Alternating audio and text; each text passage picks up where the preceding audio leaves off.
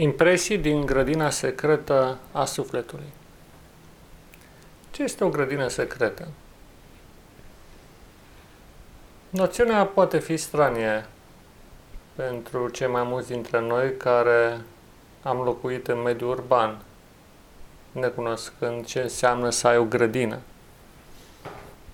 Totuși, ideea apare în anumite romane din secolul al XIX-lea și se referă la obiceiul nobililor, bineînțeles care aveau mari domenii, să aibă o grădină despre care nu știa nimeni și mai ales nu se știa cum se ajunge la ea, o grădină secretă.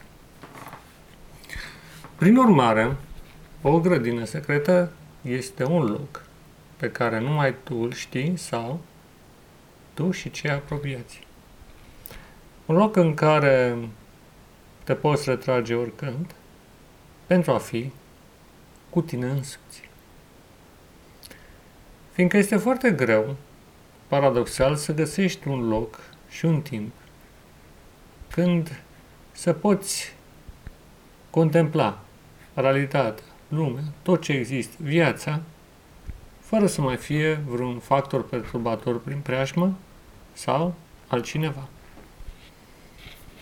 Nevoia de a fi singur în anumite momente există pentru fiecare om, deși nu totdeauna conștientizăm acest lucru. Nu întâmplător, relația cu Dumnezeu, intuiția și ulterior convingerea că El există, decurg din această solitudine a sufletului când El se poate raporta direct și sigur, față de imensul univers și ulterior față de Creatorul lui. În ziua de astăzi este greu să ai o astfel de grădină secretă, dar nu este imposibil ca acest concept să-l pui în aplicare în viața de zi cu zi. Acea grădină secretă poate să fie un loc știut doar de tine undeva pe internet sau în niște fișiere bine ascunse în care îți descoperi tot ce gândești, tot ce simți, tot ce ai pe suflet. Este iarăși interesant că mai toate metodele de psihologie, de terapie psihologică sau psihiatrică, se bazează pe această exprimare necenzurată a celui afectat de diferite tulburări interioare. Și nu întâmplător, fiindcă în exercițiul vieții în societate, cel mai adesea, noi trebuie să ne reprimăm ceea ce simțim, ceea ce gândim și ceea ce avem de spus. Nu totdeauna este oportun să exprim ceea ce gândești. Fiindcă pe de o parte putea fi greșit înțeles, iar pe de altă parte gândurile tale ar putea intra în conflict cu altuia, generând probleme. De aceea nevoia unei grădini secrete este importantă. Și, nu întâmplător, jurnalul personal ar trebui să existe, indiferent de forma lui, scris, audio sau video. Și nu neapărat vizibilă pentru toți. În era aceasta a expunerii fără discernământ, era Facebook-ului, cum ar fi, este foarte greu și mai ales este greu să te stăpânești, să nu faci publice probleme care ar trebui să le știi doar tu sau doar tu și cei apropiați.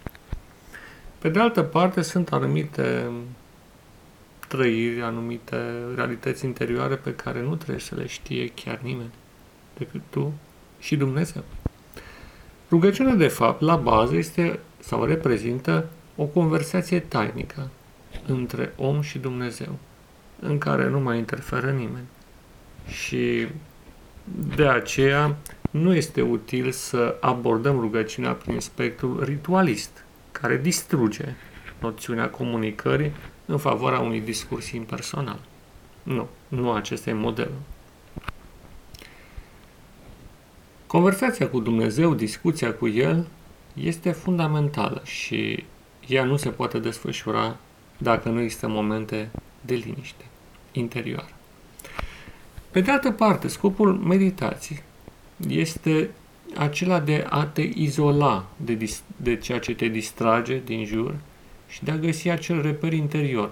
Farmecul ei este că poți să realizezi interior o izolare profundă în ciuda mediului în care te afli. Aici este farmecul meditației. Totdeauna am zis că meditația este anticamera rugăciunii sau comunicării cu Dumnezeu. Dacă pornim de la analogia între actul de închinare și un templu, un templu virtual, dar în același timp real, un templu pe care îl purtăm fiecare dintre noi, atunci am putea spune că meditația reprezintă anticamera în care noi ne obișnuim să tăcem pentru ca ulterior să deschidem ușa, să pătrundem în camera în care se descoperă prezența lui Dumnezeu. De fapt, sunt trei elemente. Tăcerea, prin meditație, după aceea exprimarea prin rugăciune și după aceea a treia încăpere, așteptarea răspunsului lui Dumnezeu. Atunci când suntem prea plini de gânduri și de planuri, nu putem exprima corect, coerent și către cel pe care nu-l vedem, dar există, către Dumnezeu, ceea ce gândim, ceea ce simțim, nevoile noastre, ba chiar nu suntem conștienți de ele.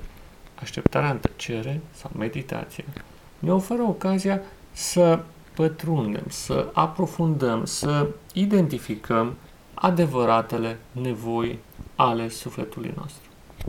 Ulterior, când pătrundem în a doua cameră a rugăciunii, acolo putem da glas cererilor noastre, nedumerilor noastre, plângerilor noastre și tot ceea ce avem pe suflet, tot ceea ce ne apasă sau ne creează distorsiuni, tensiuni sau probleme.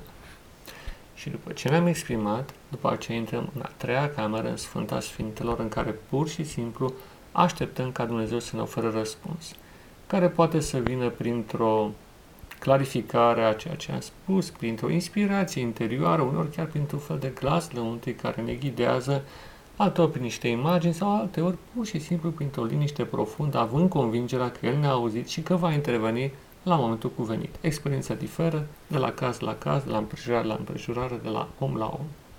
Acestea sunt cele trei mari încăperi ale templului pe care noi trebuie să avem cu noi tot timpul și în care trebuie să intrăm ori de câte ori simțim nevoia.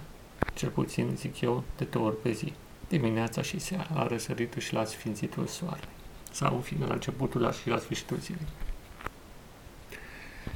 Grădina interioară, de fapt, este o expresie a acestui templu pe care trebuie să îl avem cu noi. El este mobil, merge cu noi oriunde ne aflăm, este ca, să zicem, templul din uh, pustiu, când evreii au mers uh, timp de 40 de ani și Dumnezeu era împreună cu ei și aceasta reprezintă, de fapt, o metaforă, este un templu mobil. Scaunul Dumnezeu se află acolo unde ne găsim. Nu trebuie să-L căutăm în altă parte a lumii, nu trebuie să facem lungi pelerinaje, nu trebuie să mergem nici măcar într-un loc zis sfânt.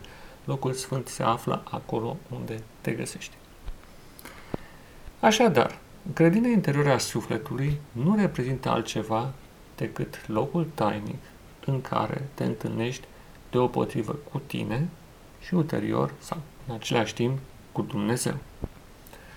Și din această grădină secretă nu poți ieși decât îmbogățit. Îmbogățit în trăire, îmbogățit în gândire, îmbogățit în experiență și, în ultimul rând, având convingerea că nu ești singur pe pământ și că cineva foarte puternic este mereu alături de tine.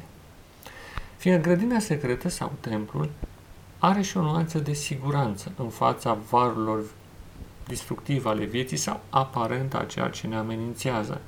Frica, temerea, cu alte cuvinte, și orice altă angoasă, adică tensiune interioară, trebuie lăsate în afara acestei grădini interioare. Nu întâmplător, există acea exprimare în care se spune, sau în care Dumnezeu spune slujitorilor săi, lasă-ți sau descalță-te, fiindcă locul pe care calci este sfânt. Noi trebuie să ne descălțăm de tot ceea ce ne falsifică adevărata imagine despre lume și viață, și deopotrivă despre noi și despre ceilalți. Trebuie să abandonăm toate acele prejudecăți și trebuie să ne regăsim așa cum suntem noi, așa cum El ne-a creat. Dumnezeu ne-a creat într-un mod minunat, însă noi nu ne dăm seama și ne-am identificat prea adesea cu modele care nu ni s-au potrivit.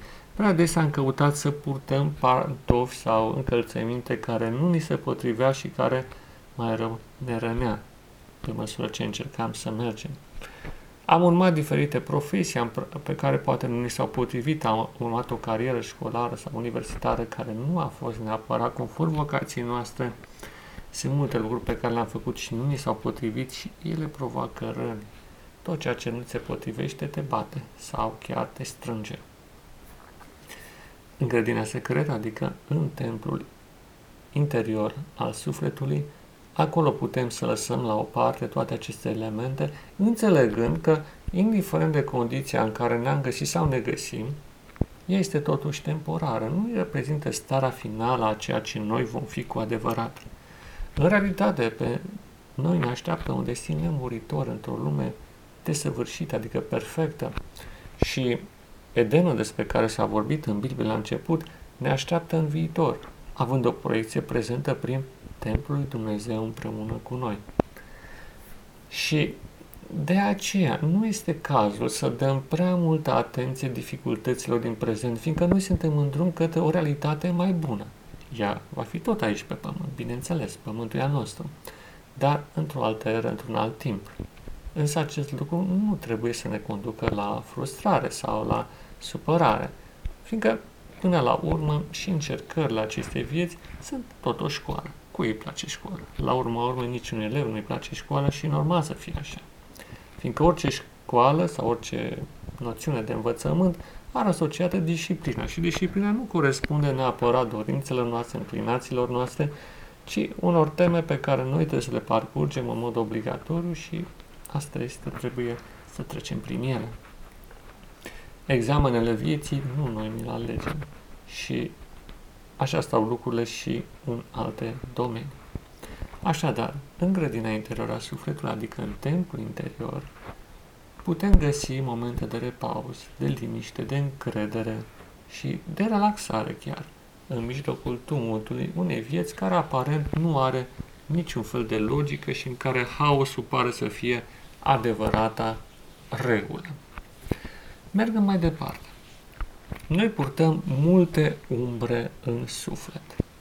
Această umbră se proiectează pe fața noastră prin întristare, prin îngrijorare, prin supărare și ele minează efectiv, adică distrug minarea, adică te gândești la un explozibil care distruge și ele distrug mecanismul delicat, arhitectura interioară a sufletului. Acestea trebuie dezamorsate, orice mină trebuie dezamorsată. Și în această grădină interioară reușim să identificăm aceste puncte tensionale, aceste puncte explozive sau implozive care ne perturbă, ne transformă viața într-un calvar de multe ori. Și în ultimul rând, în grădina interioară a sufletului, vom găsi elixirul sau elixirele. Elixirul vieții, elixirul tinereții, elixirul regenerării interioare. Pare straniu, da, ființa umană are o capacitate extraordinară de regenerare și, a nu, și această capacitate nu a fost niciodată preluată din noi. Din cauza că noi preluăm prea multe tensiuni interioare, blocăm în neștiința noastră sau chiar în prostia noastră aceste mecanisme interioare minunate de refacere și regenerare. Nemurirea există în noi, dar este, din păcate, blocată. Dar în această grădină interioară și momentele noastre de solitudine cu noi înșine și cu Dumnezeu, vom identifica acele elixire, acele uh, substanțe, sau mai bine zis, concepte luminoase care ne vor regenera deopotrivă în spirit, în minte, dar, mare atenție, și în corp. Da, și corpul uman poate să se regenereze la vârste și la momente neașteptate, în momentul în care liberăm blocajele, tensiunile interioare și ne reconectăm la acel flux de viață care vine de la Dumnezeu, atunci această regenerare începe din nou să se manifeste și, de ce nu, vom avea o viață frumoasă, îndelungată, puternică și sănătoasă, capabilă să reflecte frumos ce înseamnă să ai o relație puternică cu Dumnezeu și capabilă deopotrivă să-i ajute și pe ceilalți. Și, bineînțeles, experiențele interioare deprinse în grădina uh, secretă pot fi ulterior aduse la lumină, dar mare atenție, niciodată nu trebuie să spuneți unde se află acea grădină. E o taină pe care trebuie să o purtăm fiecare, însă roadele ei pot fi oferite, roadele din pomul acestei grădini, care reprezintă de fapt un fragment de Eden, pot fi oferite pentru a ajuta și pe ceilalți să-și găsească grădinile lor interioare. Vă mulțumesc pentru atenție și vă doresc multă binecuvântare de la Dumnezeu și nu uitați, cultivați această grădină interioară, găsiți-o și stați cât mai mult acolo, încercând să înțelegeți și să pricepeți într-un mod mai lămurit care e destinul dumneavoastră pe acest pământ. A Dumnezeului nostru să fie slava acum și în veșnicie. Amin.